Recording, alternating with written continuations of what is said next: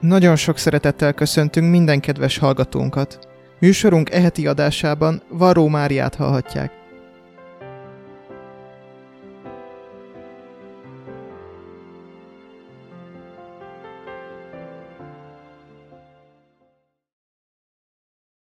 Köszönöm szépen a meghívást. Jó pár évvel ezelőtt olvastam egy keresztény írótól, hogy egy nagyszerű prédikációhoz nagyszerű hallgatóságra van szükség.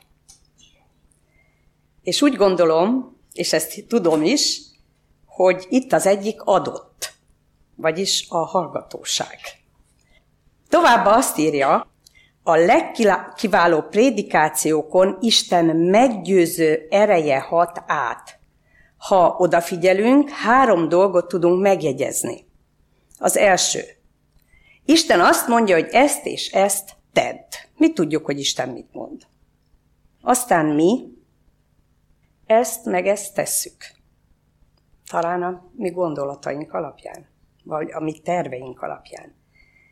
És akkor jön a harmadik dolog, hogy össze kell hasonlítanunk, hogy a mi akaratunk egyezik-e az Isten akaratával. Min kell változtatnunk. Ezt meg ezt nem teszem többé. Isten igéje megmutatja, hogy miben hibázunk, és megpróbál meggyőzni, hogy miben kell változtatnunk. És most a mai témánkhoz térve, alapszövegünket, a királyok második könyve, hatodik fejezet, 16-tól 17. verséig terjedő ige szakaszt olvassuk.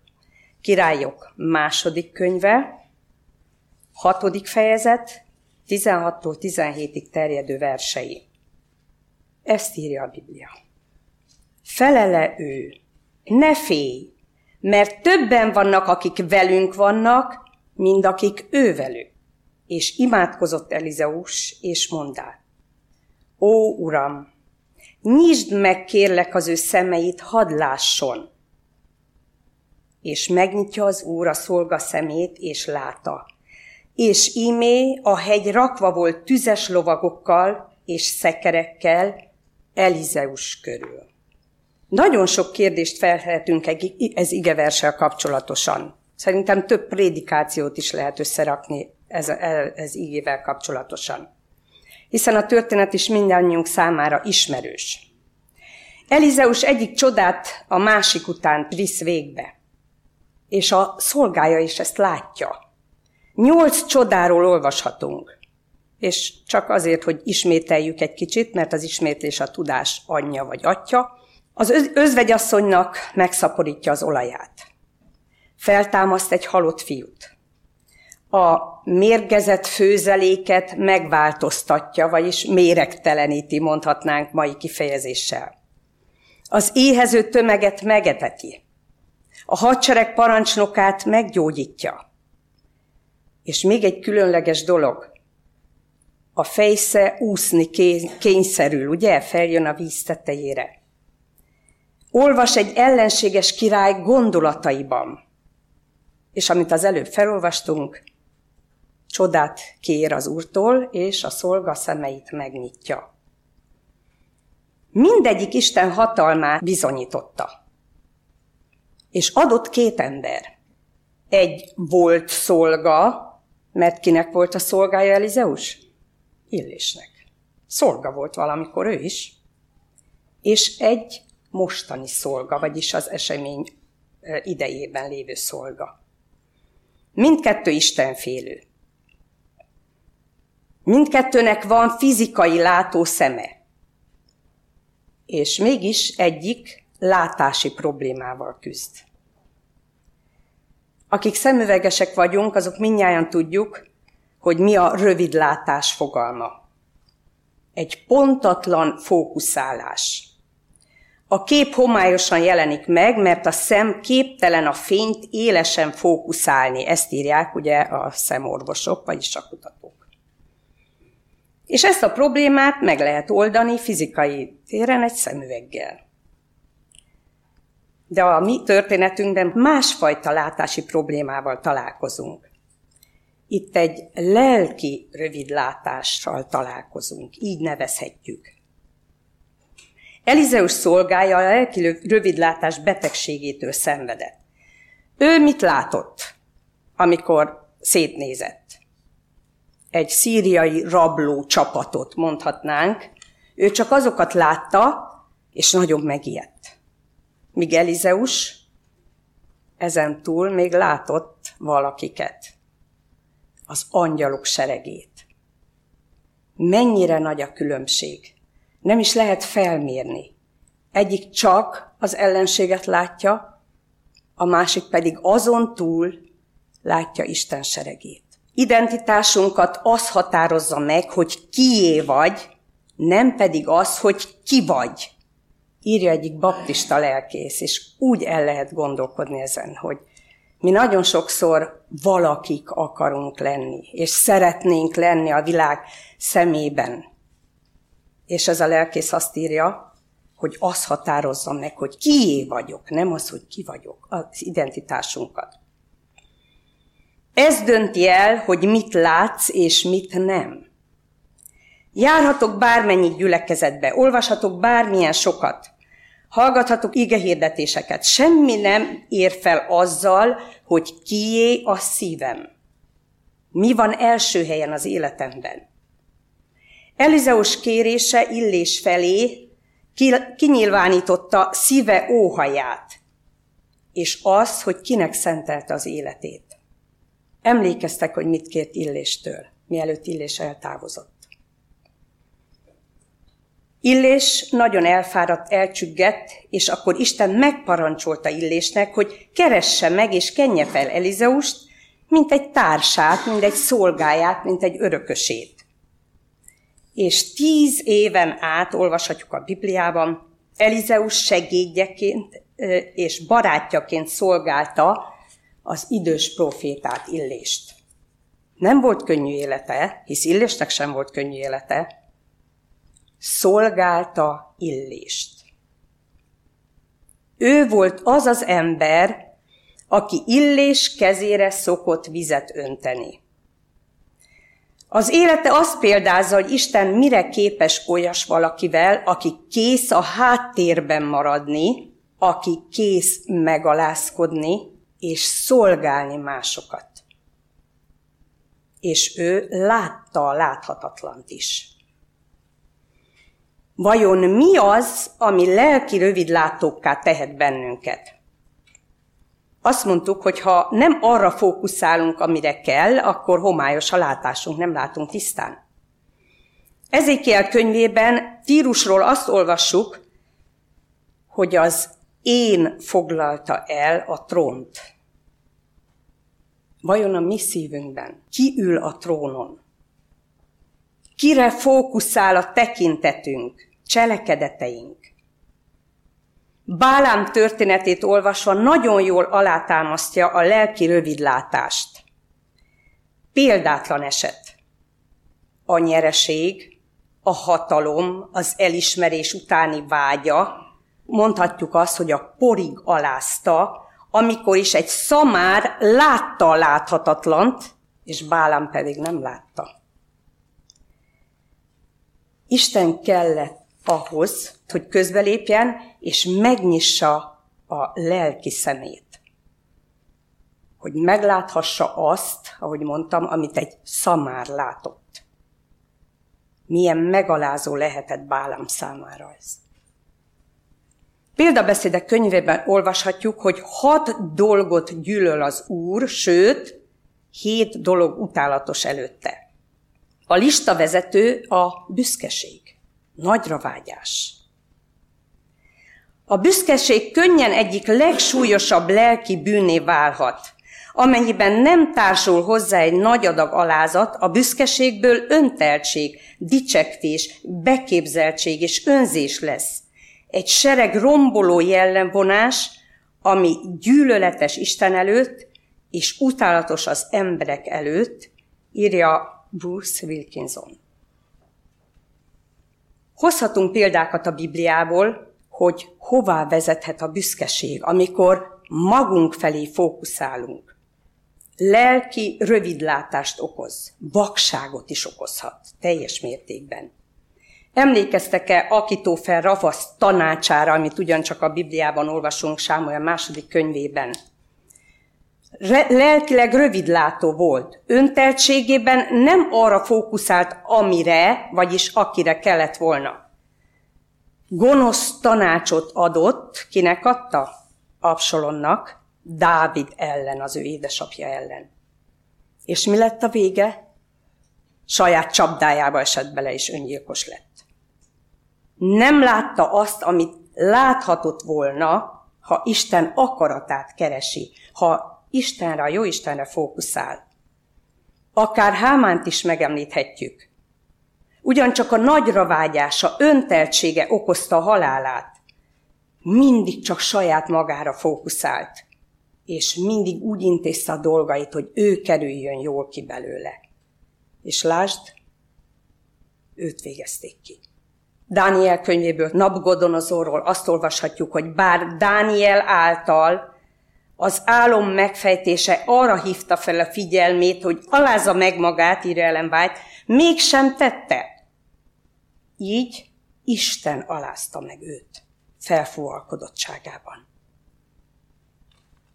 ha megfogadta volna a tanácsot, és nem magára tekint, hanem Istenre fókuszál, akkor nem került volna abba a borzalmas helyzetbe, amit tudjuk, hogy az élete egyik szakaszában mi történt.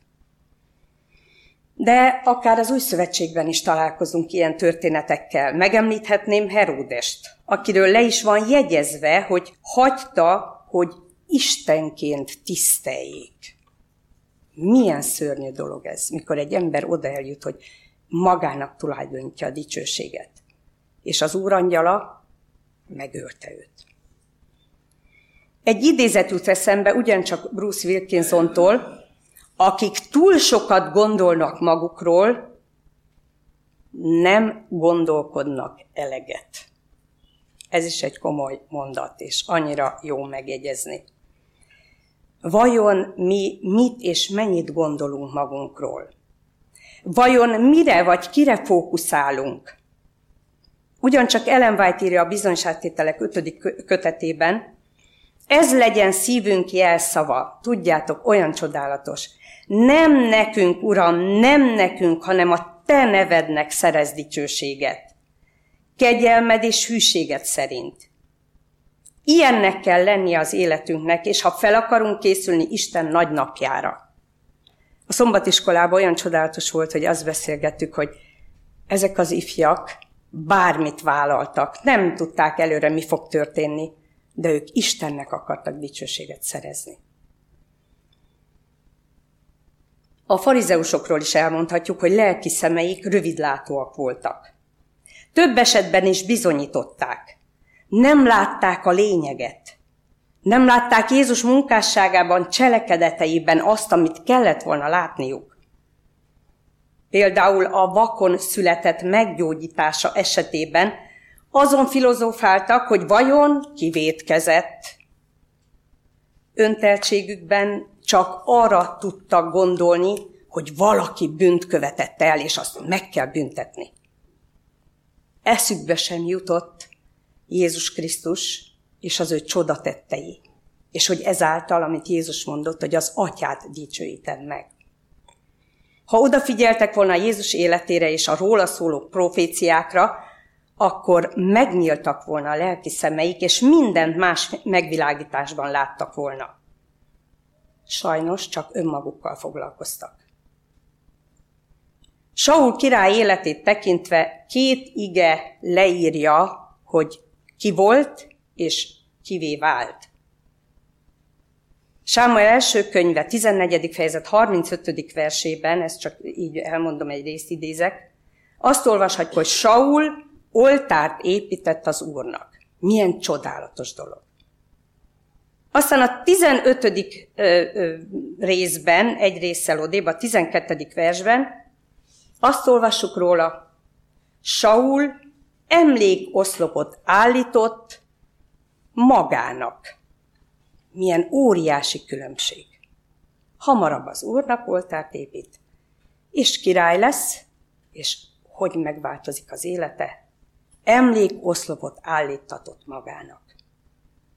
Elromlott a látása. Lelki szemei a hatalmának növekedésével rövidlátóvá váltak. Nem látott tovább saját magánál, vagyis maga felé fókuszált. Ezékielnek azt mondja az Úr, embernek fia, pártos ház közepette lakol, kiknek szemei vannak a látásra, de nem látnak. Máté evangéliumában olvashatjuk, Jézus négyszer említi a lelki vakságot. Bolonnak és vakoknak nevezi a farizeusokat és írástudókat. Minden dolgokat azért teszik, hogy lássák az emberek. Szeretik a főhelyen való részvételt, hogy az emberek hajlongjanak és dicsőítsék őket. És jaj felszólítással sorolja a lelki rövidlátásukat, vakságuk megnyilvánulását. Ugyancsak Ellen White ehhez, ezt írja ehhez a részhez. A tekintés szeretete, nagyra becsülés utáni vágy is eredményezhetnek jól rendezett életet és kifogástalan magaviseletet. A magunk nagyra becsülése is vezethet arra, hogy elkerüljük a gonoszság látszatát. Önző ember is lehet bőkezű. Elismerheti az igazságot, alázatot és szeretetteljes is lehet, és azzal fejezi be kívülről. Ha már még azt gondoltam, hogy hú, milyen jókat ír Ellen és az utolsó szó az aztán föltette a pontot kívülről. Indítékai mégis félrevezetőek és tisztátalanok maradnak. Az ilyen szívből eredő tettek hiával lesznek az élet illatának és a tényleges megszentelődés gyümölcseinek. Mert hiányzik belőlük a tiszta szeretet, a tiszta látás. Csupán érdekből történik minden. A tiszta szeretet közvetlen, közvetlen őszintességgel fáradozik, és a cselekedetek bármilyen más elvétől megkülönböztető. Annyira sokat mond ez az idézet, hogy talán egy egész prédikációt lehetne felépíteni. Tiszta látás kell, hogy ezt felismerjük számunkra is. Van-e tisztán látásunk, hogy felismerjük az igazi szeretet képviselőit, akik nem csak kívülről mutatják, meg kell vakulnunk a világnak, hogy megnyíljanak a lelki szemeink. Egy amerikai lelkipásztor, Bernernek hívták, vak lévén sötét szemüveget hordott, és így utazott. Egyik alkalommal a vonaton utazva egyik utitársa odaszólt a másiknak sajnálkozva. Szegény ember nem lát. Elfeledkezett arról, hogy a füle azért jó. És a lelkipásztor ezt válaszolta.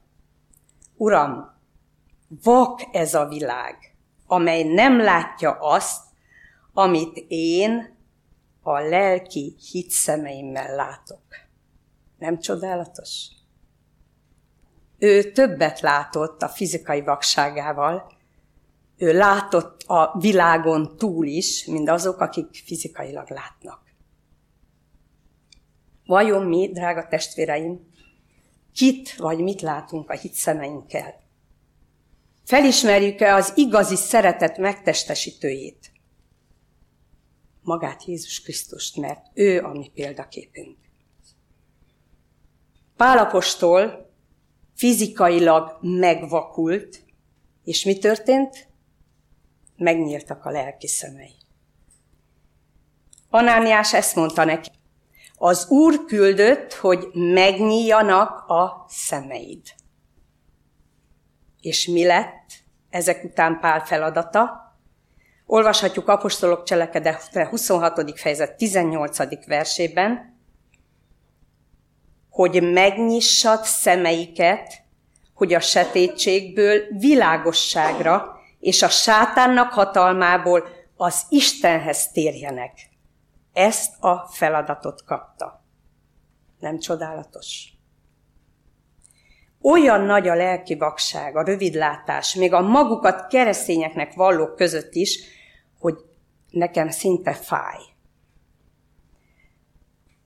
A tavaly kezdődött el, hogy a volt igazgatónő, ugye én már 30 éve ott dolgozom ebben az iskolában, öt igazgatóval dolgoztam, ez az ötödik, aki most van, és az előző igazgatónő, aki nyugdíjasan visszajár, katolikus, és hittan tanít a katolikus gyerekeknek, egyik nap megkeresett, hogy mit szólsz, Marcsikám, arra gondoltam, hogy a nyolcadikosoknál tartom a hittant holnap, és mi lenne, hogyha meghívnám a reformátust, én az, ő mondja, hogy ő, ő mint katolikus, meghívja a reformátust, az evangélikus hittanoktatót, és hát mivel én adventista vagyok, akkor meghívna engem is, hogy beszéljünk a, a hitalapelveinkről, meg hogy a, a mi szokásainkról. Jó, hát mondom, én örülök, szeretettel vállalom, nagyon örülök, legalább bizonyságot tudok tenni a hitemről, ilyen formában is.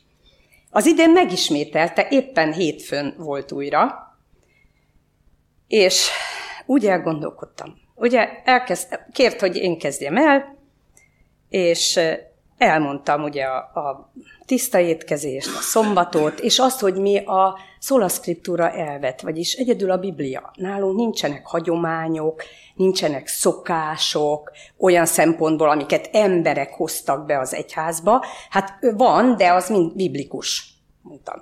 Nincs gyermek, még azt akkor nem is említettem. Csak ez a, ugye a tíz parancsolatról beszéltem.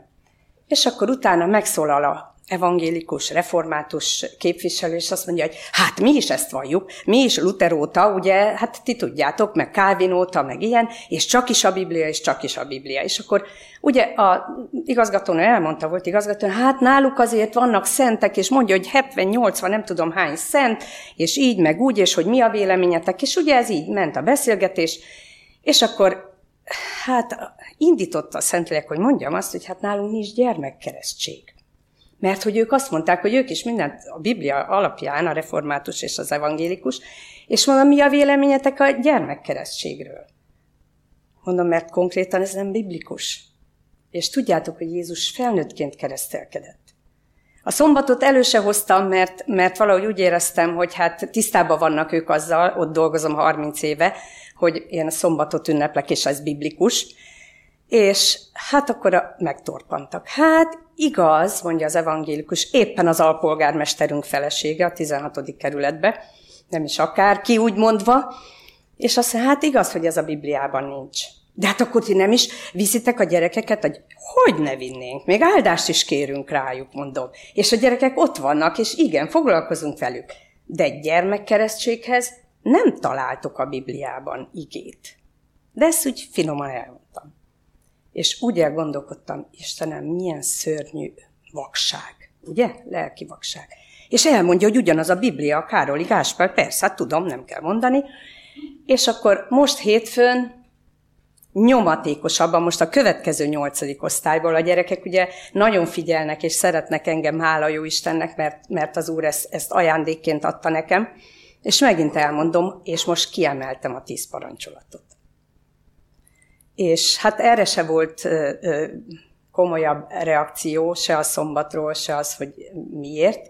És elmondom, hogy 365-ször le van írva, hogy a szombat a szent, nem a vasárnap, és nem másnap, de ezt úgy finoman. A gyerekek annyira figyeltek, néztem a tekinteteket. És most ott volt egy baptista lelkésznek a felesége, aki tanítónéni, és éppen egymás mellett van a termünk, az én irodám, meg az ő terme, és bejött a tegnap hozzám. És azt mondja, hogy hát tudom, hogy te kiemelted a tíz parancsolatot, figyeljétek meg, nem én kezdtem, de ha egyet is megrontunk, azt mondja, az olyan, mintha egy tíz tojás közé beteszünk egy romlott kotlós tojást, mondja úgy, és amikor kinyitod, akkor az bűzlik az egész. És mondom neki, épp ezért emeltem ki a tíz parancsolatot. Hogy minden parancsolat szent, és minden parancsolat meg kellene tartanunk. És nem a szombatot említettem, mondom, hát gondold el, ha mi elkezdenénk paráználkodni, ölni, és hamis tanú bizonyságot tenni, és direkte a szombatot nem említettem, hogy érzékeljem azt, hogy Hát ugyanolyan fontos az, hogy nem ölök, meg nem paráználkodok, mint az, hogy a szombatot ünneplem. És annyira elgondolkodtam, hogy mekkora lelki, lelki vakság. Hogy ott van a kezében a tíz parancsolat. Ott van a kezében ugyanaz a Biblia. És valami miatt ő másképp akarja értelmezni. És más napot ünnepel, és másképp étkezik, és azt mondja, hogy hát igazad van, de hát mégsem azt teszem. Most ezzel nem azt mondom, hogy én egy, egy tökéletes keresztény vagyok és jó ember vagyok, de hogy tudom én azt mondani arra, amit olvasok, hogy hát, hát ez, ez mégsem ezt teszem, igaz, hogy ez van ide leírva, de én úgy gondolom, hogy nem ezt teszem. Ezt mondtam az elején, hogy a prédikációknál. Összehasonlítjuk, hogy mit mond Isten, és hát hogy döntök én ezzel szemben. Nagyon-nagyon nehéz, fájdalmas. Az éjjel is eszembe jutott, hogy Istenem, látják, tudják, hogy mi az igaz, és próbálnak mást tenni. Vagy a lelki szemeik nem oda fókuszál, ahova kellene? Azt mondja az Úr, a ti szemeitek pedig boldogok, hogy látnak. És annyiszor elgondolkodom, hogy hányszor hálát kell adnom az Úrnak, megkérdezik, hogy lettem adventista. Mondtam, adventista családba születtem. És olyan boldog vagyok, hogy az Úr egy ilyen családba hozott engem, hogy már a tiszta igazságot tanulhattam gyermekkorom óta. Egy kis történet még belefér talán? Köszönöm szépen. Biztosan, akik a zenét szeretik, ismerős számukra egy John Newton nevezetű valaki, aki 1725. július 25-én született Londonban. Felolvasom a kis történetét. Még kisgyermek volt, mikor elvesztette édesanyját. 11 évesen hajós kapitány édesapjával tengere szállt, majd hat év múlva a kanadai Ontario-beli Fort Yorkban letelepettek, és 1743-ban besorozták a haditengerészetbe. Majd dezertált, megtapasztalta az éhezést, betegséget, kiszolgáltatottságot.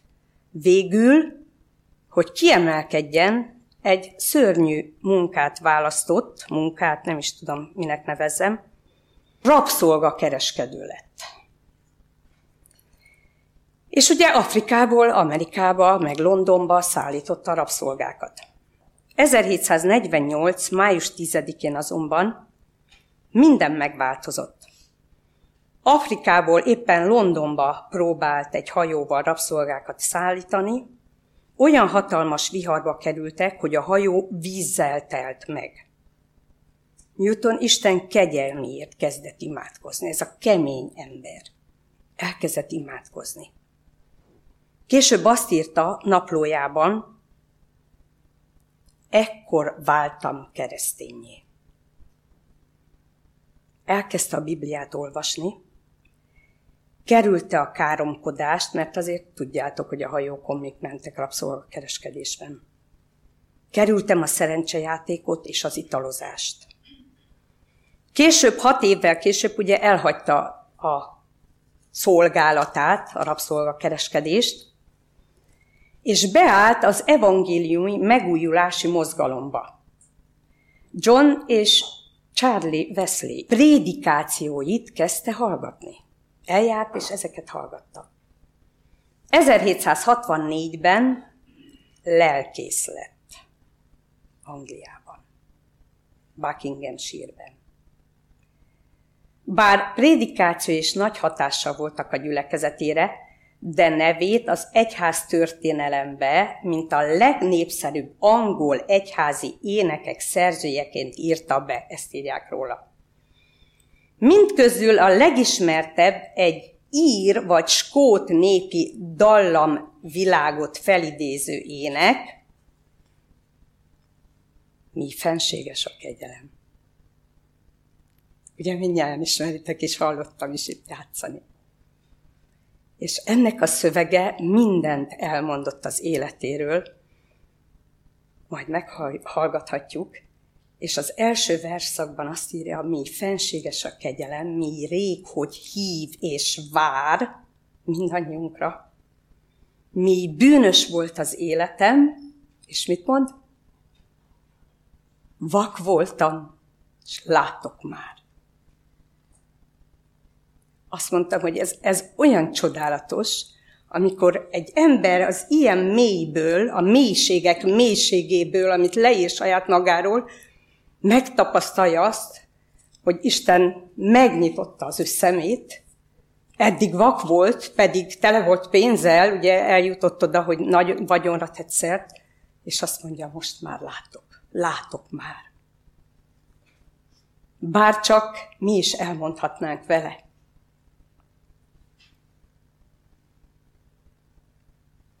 János evangéliumában olvassuk. Jézus meggyógyított egy vakembert szombatnapon, és ő is azt mondta, noha vak voltam, most látok. És Krisztus mindenkinek kínálja a szemgyógyító írt. Olvashatjuk jelenések könyvében? A mi gyülekezetünknek, Laudiciának vakságára felkínálja a szemgyógyító írt? A Szentlélek kenetére szükségünk van, hogy lássunk, hogy tisztán lássunk, hogy felismerjük, mi a jó és mi a gonosz, mi az igazság és mi a hamisság. Az alapszövegünkhez visszatérve Elizeus szolgája a félelem miatt lett rövidlátó. És tudjuk azt, hogy akiben félelem van, ott kevés a szeretet. Talán mi is kerülhetünk ilyen helyzetbe. Talán egy betegség, nehéz gondok, munkahelyi vagy családi problémák talán megronthatják a lelki. Hiszen én is tapasztaltam az életemben, amikor mély ponton voltam, hogy nem arra fókuszáltam, akire kellett volna. Elkeseredésemben észrevettem, hogy olyan kevés a hitem. És akkor, amikor elmondom nektek, három napon keresztül bőjtöltem, csak vizet ittam. Akkor Isten megnyitotta a szememet,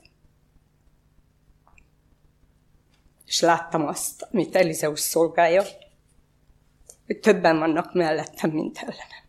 Mert a menny megindul Isten gyermekeinek szenvedése láttán. Olyan jó megtapasztalni, hogy a szenvedésben, bár azt úgy látod, hogy egyedül vagy, de nem vagy egyedül. Isten tanítani akar ezzel bennünket.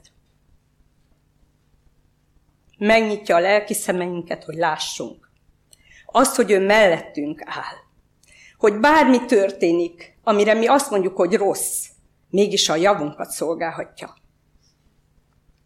Talán észreveszünk azt, hogy kik vannak mellettünk, kik őszinték a szeretetükkel, ki örül a te gyógyulásodnak, és ki van melletted a nehézségekben.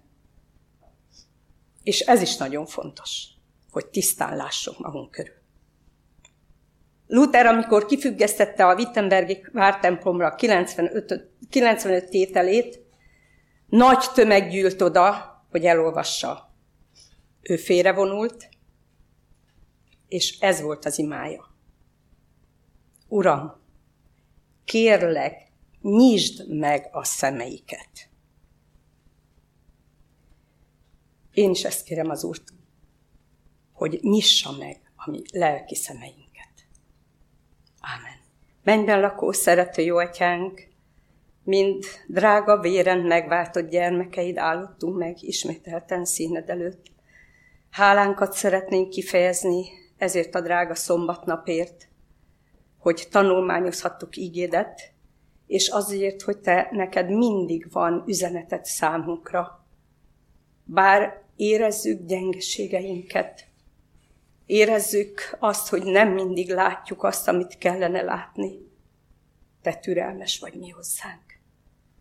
Köszönjük ezt te neked. Köszönjük, hogy foglalkozol mi velünk. Hogy azt szeretnéd, hogy feléd fókuszáljon a mi tekintetünk, ezért az a kérésünk, hogy nyisd meg a mi lelki szemeinket, hogy tisztán lássunk. Lássuk azt, amit te tettél érettünk, és mindig erre gondoljunk. Arra a nagy szeretetre, hogy drága Jézusunk, te életedet adtad érettünk. Nyisd meg a mi lelki szemeinket, hogy észrevegyük egymást. Észrevegyük az igaz szeretetet, a testvéri szeretetet. Értékeljük azt, akiket mellénk rendelsz. Uram, annyiszor megtapasztaltam, és mindjárt így vagyunk ezzel, hogy Te mások által erősítesz meg bennünket. Úgy, ahogy Elizeus is megerősítette az ő szolgáját a Te segítséged által. Gyógyíts meg bennünket a lelki vakságból, és add, hogy a mi életünk Téged tükrözzön hogy merjük felvállalni azt, amit hiszünk, és azt, amit tapasztalunk. Hogy el tudjuk mondani másoknak is, hogy szert tehessenek rajtad keresztül a tisztalátásra. Köszönjük, Urunk, hogy megbocsátod a mi bűneinket. Adj nekünk bűnbánó szívet, lelkületet. Imádkozunk szerte a világon a te népedért, gyermekeidért, a szenvedőkért, betegekért, foglyokért, és mindazokért, akik nehezebb helyzetben vannak. Nékünk adj hálás szívet, hogy mi békességben tudunk még szolgálni te neked, és add, hogy kihasználjuk ezt az alkalmas időt. Urunk, áld meg ezt a kis gyülekezetet, minden egyes tagját. Köszönöm, hogy itt lehettem velük. Köszönöm a sok segítséget, amit kaptam a héten is. Köszönöm a csodálatos énekeket, szolgálatokat. Áldásod és szereteted kísérjen mindannyiunkat életünk végéig. És add, hogy majd egykor a te dicső országodban így együtt ott lehessünk, és dicsőítsünk téged örökkön örökké. Amen.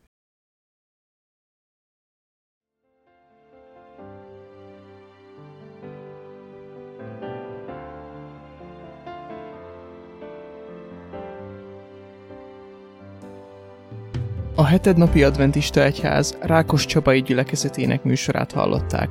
Köszönjük figyelmüket! További tartalmakért látogassanak el gyülekezetünk honlapjára, melynek linkjét a leírásban találják.